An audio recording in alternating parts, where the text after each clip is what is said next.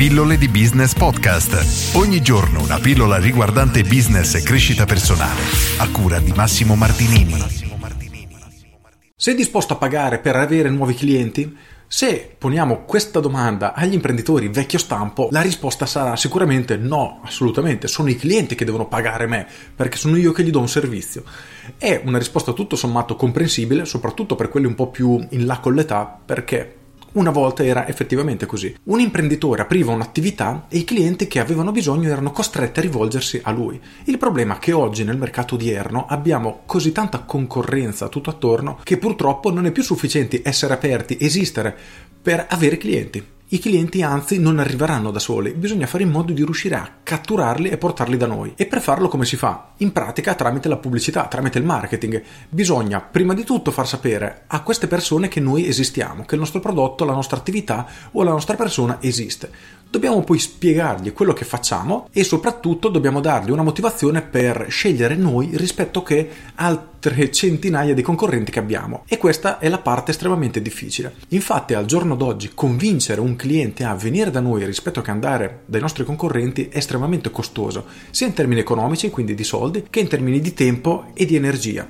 Per questo, una volta che siamo riusciti a catturare un cliente, è estremamente importante trattarlo davvero con i guanti, trattarlo al meglio e fare in modo che continui a comprare da noi in maniera continuativa. Questo perché una volta che abbiamo sostenuto il costo di acquisizione cliente, che ad oggi è davvero il costo più importante da affrontare, dobbiamo cercare di massimizzare al massimo quell'investimento. Esistono poi una marea di tattiche da utilizzare per cercare di massimizzare questo profitto ottenuto da un singolo cliente, ma per rimanere nel semplice, fatti questa domanda. Una volta che sei riuscito a convincere un cliente a venire da te, ripeto, invece di andare dai tuoi concorrenti, come puoi farlo tornare in maniera più frequente? Come puoi convincerlo per invitare i suoi amici che hanno bisogno di un servizio come il tuo a consigliare te e quindi a farti mandare i suoi amici? Queste sono due semplici domande che io consiglio di iniziare a porti perché ti costringono a pensare, a riflettere Prima di tutto ti fanno ragionare su come ad oggi tratti i clienti. Sei uno di quelli che insiste, insiste, insiste, compra, compra, compra, chiamano i clienti 200 volte al giorno e poi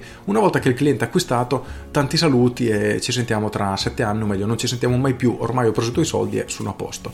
Questo è gravissimo non farlo. In più sei costretto a pensare a come puoi trattare al meglio i clienti per fare in modo che ti possa consigliare ai suoi amici, primo, e magari a farlo tornare da te in maniera un po' più frequente. E oggi ti lascio solo con queste due domande, riflettici davvero perché le risposte che troverai ti inizieranno ad aprire la mente e ti faranno guardare il business in modo leggermente diverso, con una mentalità un pochino più aperta e questo piano piano ti permetterà di ideare nuove strategie da applicare al tuo business per piano piano farlo crescere sempre di più. Con questo è tutto, se hai trovato utile questa pillola clicca mi piace e condividi. Io sono Massimo Martinini e ci sentiamo domani. Ciao!